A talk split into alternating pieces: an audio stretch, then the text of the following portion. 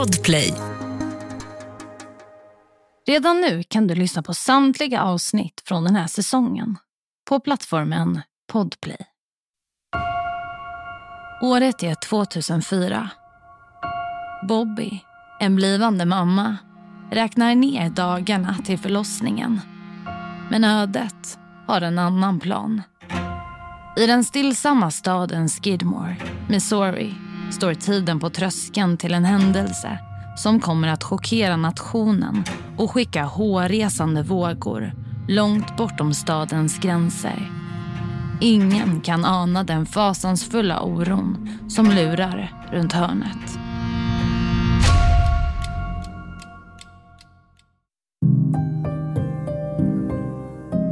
Du lyssnar på Jakten på mördaren med mig, Saga Springhorn. Jag vill varna för grovt innehåll i dagens poddavsnitt.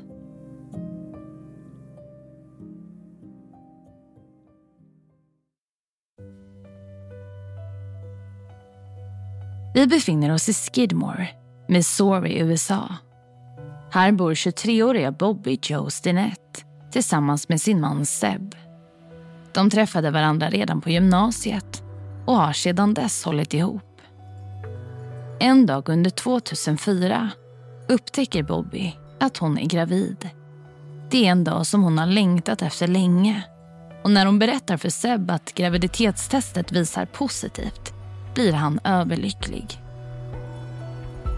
De ser fram emot att välkomna sitt barn till världen. Under väntan på bebisen bestämmer sig Bobby för att satsa extra på hunduppfödning för att tjäna pengar. Hon planerar att föda upp hundvalpar och sedan sälja dem vidare. Bobby har alltid haft ett stort intresse för hundar och var aktiv på ett chattforum för hundägare. Men nu handlar det inte bara om hundar utan också om graviditeten. Hon delar med sig av sin glädje och sina upplevelser till flera personer på forumet som med tiden blev hennes vänner. En av dessa personer hon chattade med på forumet var Lisa Montgomery. Lisa var precis som Bobby gravid och de kunde dela sina upplevelser och prata om graviditeten tillsammans. Lisa hade till en början varit gravid med tvillingar men det ena barnet hade dött i magen. Bobby kände medlidande för Lisa och uttryckte sin beklagan. Men Lisa var ändå tacksam att åtminstone en av tvillingarna överlevt. Samtidigt var det några personer på forumet som var misstänksamma mot Lisa.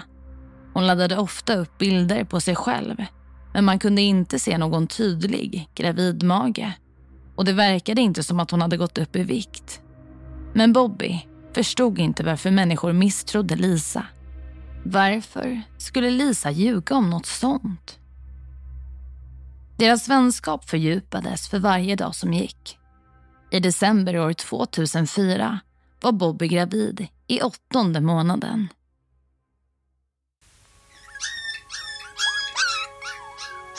Bobbys hund hade precis fått valpar och det var dags för Bobby att annonsera att de var till salu. Flera personer från chattforumet hörde av sig och ville komma och titta på valparna för att eventuellt köpa en. En av dem var en person vid namn Darlene Fisher. Hon ville köpa en valp och frågade om hon kunde komma förbi Bobbys hem. Bobby var van vid att ha kunder på besök. Medan hennes man var på jobbet ägnade hon sig åt sin privata verksamhet. Hon hade ingen tanke på att något otäckt skulle hända.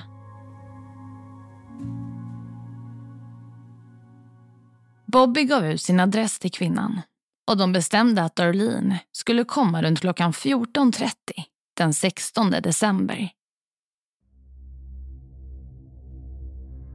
Den 16 december åker Bobbys man Seb iväg till jobbet. Runt klockan två ringer Bobbys mamma Becky och frågar om hon kan komma på besök. De bestämmer att Becky ska komma lite senare på eftermiddagen eftersom Bobby snart får besök av Darlene som är intresserad av att köpa en valp. Mitt i samtalet knackar det på dörren och Bobby tvingas lägga på luren. Det skulle bli sista gången Becky pratade med sin dotter. Becky var fylld av förväntan när hon förberedde sig för att besöka sin dotter. En timme efter att de lagt på luren satte hon sig i bilen och körde hem till Bobby. När hon öppnade dörren möttes hon av en chockerande syn. Hennes dotter låg avliden i en pöl av blod.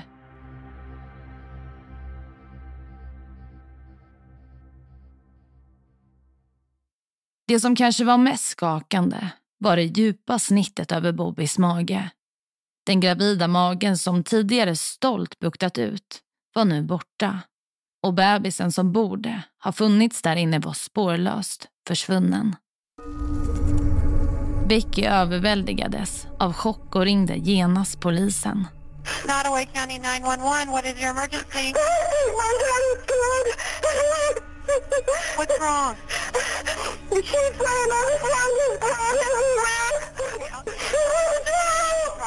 Hon beskrev scenen och förklarade att det verkade som att hennes dotters mage hade sprängts isär. Polisen anlände snabbt, men det var för sent att rädda Bobby. Hon var borta. Hennes liv tragiskt avbrutet. Polisen var tvungen att agera snabbt. Förhoppningen var att den nyförlösta bebisen fortfarande var vid liv. Men det var en svår kamp. De visste inte hur bebisen såg ut. De hade ingen beskrivning överhuvudtaget. Ingen hårfärg, ingen längd, ingen ögonfärg och inget annat att gå efter. Man började undersöka grannskapet för att se om någon hade sett något. En granne berättar att hon hade lagt märke till en sliten röd bil som parkerat på Bobbys och Sebs uppfart. Den stack ut och hon hade aldrig sett den tidigare. Bilen hade kört upp på uppfarten runt klockan 14.30 vilket stämde överens med tiden då Becky och hennes dotter lagt på luren. Ryktet spred sig snabbt. På chattforumet, där Bobby brukade vara aktiv, började alla prata om vad som hade hänt med henne. En av hennes onlinevänner blev chockad och bestämde sig för att göra allt för att hitta bevis. Hon började gräva djupare i chattforumet och såg att Darlene Fisher och Bobby hade haft många konversationer med varandra. Konversationerna var öppna för alla att läsa. Och till kvinnans förvåning upptäckte hon att Darlene och Bobby hade planerat att träffas hemma hos Bobby samma dag som hon blev mördad. Kvinnan kontaktade genast polisen och berättade om sina fynd. Polisen gjorde allt för att hitta denna Darlene Fisher. Men det verkade som att hon inte fanns. FBI tog över utredningen och kunde snart koppla konversationen mellan Bobby och Darlene till en specifik IP-adress. Och adressen tillhörde inte Darlene Fisher. Den tillhörde Lisa Montgomery. Det visade sig att Lisa hade använt två olika användarnamn på chattforumet. När hon använde sitt riktiga namn hade hon, som tidigare nämnt, chattat mycket med Bobby eftersom de båda var gravida samtidigt. Allt känns suspekt och polisen inser att de måste få tag på Lisa.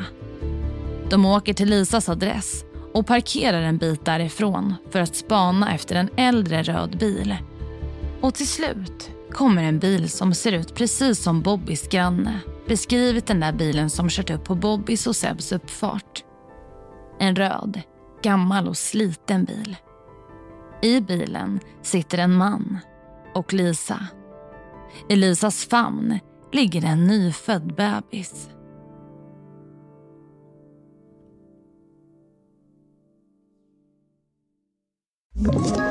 Ett poddtips från Podplay. I fallen jag aldrig glömmer djupdyker Hasse Aro i arbetet bakom några av Sveriges mest uppseendeväckande brottsutredningar går vi in med hemlig telefonavlyssning och, och då upplever vi att vi får en total förändring av hans beteende. Vad är det som händer nu? Vem är det som läcker? Och så säger han att jag är kriminell, jag har varit kriminell i hela mitt liv men att mörda ett barn, där går min gräns. Nya säsongen av Fallen jag aldrig glömmer på Podplay. Polisen stoppar bilen och frågar om de får följa med in i huset för att prata med paret. Lisa och hennes man Kevin går med på det. Lisa berättar för polisen att bebisen i hennes famn heter Abigail. Abigail föddes dagen innan, den 16 december, samma dag som Bobby mördades. Lisa berättar att hon var ute och handlade när hon plötsligt fick verkar och blev tvungen att åka till en klinik där hon snabbt förlöste sin dotter. Senare kom hennes man Kevin och hämtade upp henne och deras nyförlösta dotter. Polisen står inför ett dilemma och vet inte vad de ska tro. För att verifiera Lisas berättelse ringer de till kliniken där Lisa påstod sig ha fött sin bebis. Till deras förvåning säger kliniken att de inte har några som helst uppgifter om att Lisa skulle ha fött en bebis där. Det blir klart för polisen att Lisa ljuger. När polisen konfronterar Lisa bryter hon samman och börjar gråta. Hon erkänner att det var hon som dödade Bobby och sedan skar ut bebisen ur magen. En chockad Kevin kan inte tro sina öron när han hör vad Lisa har att berätta. Det visar sig att Lisa hade varit besatt av tanken på att få ett eget barn. Hon hade ljugit för Kevin om att hon var gravid och när möjligheten att få en bebis på lagligt sätt försvann övergick hon till en fruktansvärd handling för att uppfylla sin längtan. Bobby hade varit det olyckliga offret för Lisas vansinne. Polisen arresterar genast Lisa och tar hand om Abigail som är oskadd och i behov av trygghet. Hela staden är i chock över den fruktansvärda händelsen och det tar tid för alla att bearbeta vad som har hänt. Mm. Polisen upplever att Kevin är uppriktigt chockad. Faktum är att Lisa redan har fyra egna barn och Kevin har tre från tidigare äktenskap. Efter Lisas senaste graviditet var hon tvungen att genomgå en operation som gjorde henne steril. Kevin visste om operationen men hade inte tillräckligt med kunskap för att förstå att Lisa var 100% oförmögen att bli gravid. Under deras äktenskap hade Lisa tidigare påstått sig vara gravid vid två tillfällen. Men på grund av olika omständigheter hade hon varit tvungen att göra abort. Åtminstone enligt vad hon berättat för Kevin. Kevin hade ingen anledning att tvivla på Lisas ord. Det är också spekuleras i hur Lisa kunde lura inte bara Kevin utan också sin omgivning och familj att hon var gravid. Vid dessa tillfällen hade hon klätt sig i löst sittande kläder och försökt ge sken av att vara gravid. Så inte bara Kevin utan alla i Lisas omgivning hade köpt att hon var gravid. Lisa var 36 år gammal vid tiden för mordet på Bobby. Under sin uppväxt hade hon utsatts för flera våldtäkter och misshandel av sin styvfar. Till en början var hennes mamma ovetande om övergreppen. Men med tiden kom sanningen fram. Lisas mamma var rädd för att omgivningen skulle få vetskap om vad styvfadern gjort mot hennes dotter. Därför började hon hota Lisa med ett vapen. Hon förbjöd henne att berätta för någon om det som hade hänt. Redan i unga år började Lisa konsumera alkohol för att lindra den psykiska smärtan hon bar på. Alkoholen fick henne att känna sig lugn och avlägsna sig från den plåga hon upplevde. När Lisa var 18 år gifte hon sig och fick sedan fyra barn med sin dåvarande make. Efter den sista förlossningen genomgick hon en operation som resulterade i att hon blev steril. Hennes dåvarande make var medveten om att hon var steril men trots det påstod Lisa att hon var gravid vid flera tillfällen efter operationen. Med tiden blev relationen mellan Lisa och hennes man allt mer problematisk och det slutade med att de skilde sig. Efter skilsmässan uppstod en strid om vårdnaden om barnen och Lisas man hotade med att avslöja att hon hade ljugit om sina graviditeter. Inte bara för honom, utan också för familj och omgivning. Lisa blev panikslagen och bestämde sig för att agera. Hon var fast besluten att bevisa för alla att hon faktiskt kunde få barn igen. Hon ville inte att alla skulle tro att hon hade ljugit. Efter skilsmässan träffade Lisa en ny man och tillsammans flyttade de in i ett hus i Kansas tillsammans med deras totalt sju barn. Lisa fortsatte att ljuga om sina graviditeter men den sista gången bestämde hon sig för att komma hem med ett riktigt barn. Det var annorlunda den gången. Hon googlade ultraljudsbilder av foster i magen och skaffade kopior för att visa upp. För henne var det verkligt att hon bar på en bebis i magen och ingen ifrågasatte henne. Men Lisa var egentligen inte gravid, även om alla trodde det. Lisa visste att Bobby och hon förväntades föda vid samma tidpunkt. Så snart skulle Bobbys bebis bli hennes egen. Ingen skulle kunna tro att hon hade ljugit.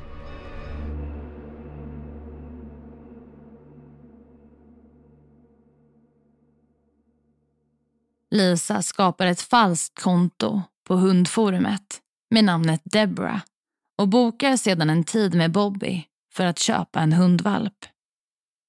Så vad hände egentligen den där ödesdigra eftermiddagen i december år 2004? Lisa förbereder sig noga genom att studera kejsarsnitt på internet. Hon ser till att hon har med sig alla verktyg som krävs. När Bobby öppnar dörren till sitt hem tar det inte lång tid innan Lisa drar fram ett rep och stryper henne bakifrån. När Bobby faller till golvet efter att ha kämpat för sitt liv vänder Lisa henne så att hon ligger på rygg. Därefter tar hon fram en kökskniv och börjar skära runt Bobbys mage. Hon fortsätter djupare och djupare och till sist kan hon se den lilla bebisen. Hon skär bort navelsträngen och tar med sig barnet därifrån. En tid senare ringer Lisa sin man Kevin som är chockad av nyheten. Deras lilla bebis har äntligen kommit och han hämtar upp Lisa utanför den klinik där de påstår sig ha fött.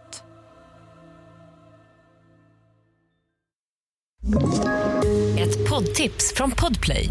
I fallen jag aldrig glömmer djupdyker Hasse Aro i arbetet bakom några av Sveriges mest uppseendeväckande brottsutredningar går vi in med hemlig telefonavlyssning och, och då upplever vi att vi får en total förändring av hans beteende. Vad är det som händer nu? Vem är det som läcker?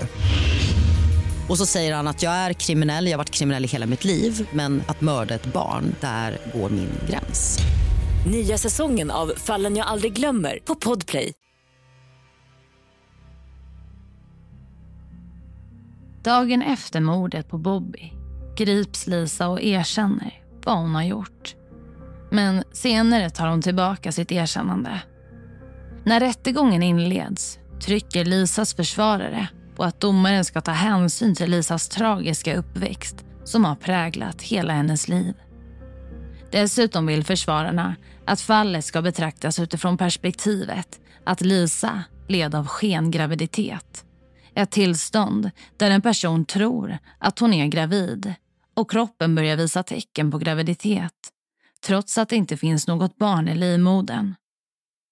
Dessa symptom kan inkludera utvidgande av mage, förändringar i menscykeln och till och med en känsla av fosterrörelser. Men det är alltså bara ett inbillat tillstånd. I april år 2008 döms Lisa till dödsstraff för kidnappning som lett till mord. Hon har sedan dess försökt överklaga flera gånger men utan framgång. Sedan 2008 har Lisa varit inspärrad i ett federalt fängelse i Texas. Ett ställe avsett för kvinnliga fångar med särskilda medicinska och psykologiska behov. Här har hon fått psykiatrisk vård. Sedan hon fick reda på sitt avrättningsdatum har hon övervakats noga för att förhindra självmord i en isolerad cell. Ursprungligen planerade fängelsestyrelsen att Lisa skulle avrättas den 8 december år 2020. Men den 19 november 2020 bestämde domstolen att Lisa skulle få en tillfällig paus från sin avrättning fram till den 31 december. Detta efter att hennes två advokater hade smittats av covid-19 medan de arbetade på hennes ansökan om nåd. Federala åklagare valde att inte överklaga beslutet om pausen. Istället beslutade styrelsen den 23 november att flytta fram Lisas avrättning. Nära in på avrättningen uttalade sig Lisas advokat. Hon menade att Lisas kommande avrättning genom dödlig injektion inte var rättvis. Hon belyste att det inte fanns någon annan kvinna som begått ett brott av liknande art som riskerade dödsstraff. Advokaten menade att det fanns en obalans i rättssystemet. Den 13 januari år 2021 blev Lisa avrättad genom att få en dödlig injektion.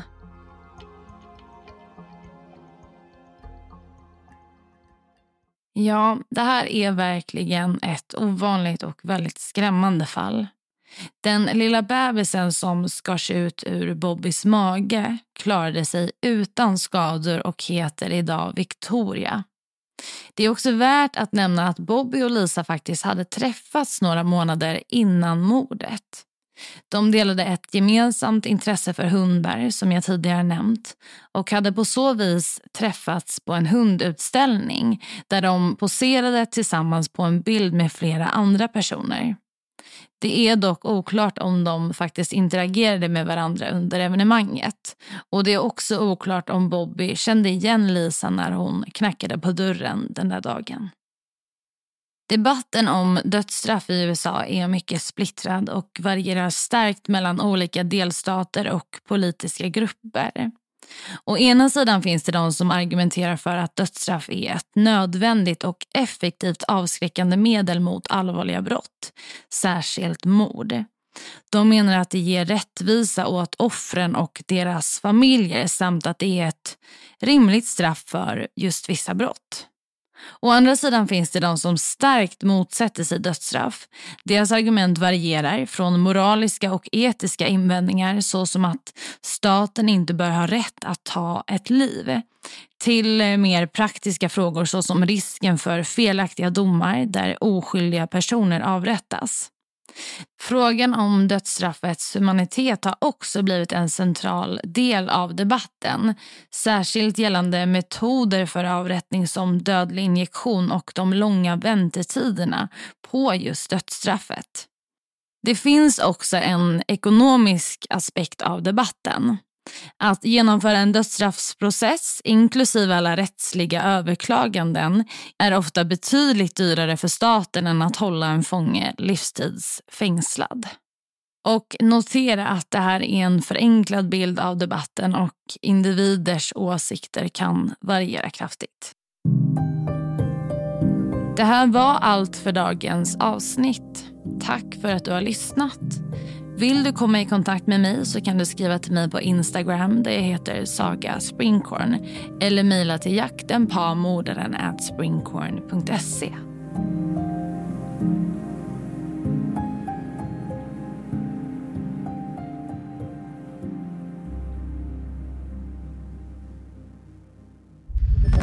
Podplay, en del av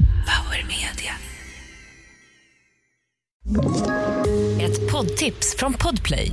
I fallen jag aldrig glömmer djupdyker Hasse Aro i arbetet bakom några av Sveriges mest uppseendeväckande brottsutredningar. Går vi in med hemlig telefonavlyssning och, och då upplever vi att vi får en total förändring av hans beteende. Vad är det som händer nu? Vem är det som läcker?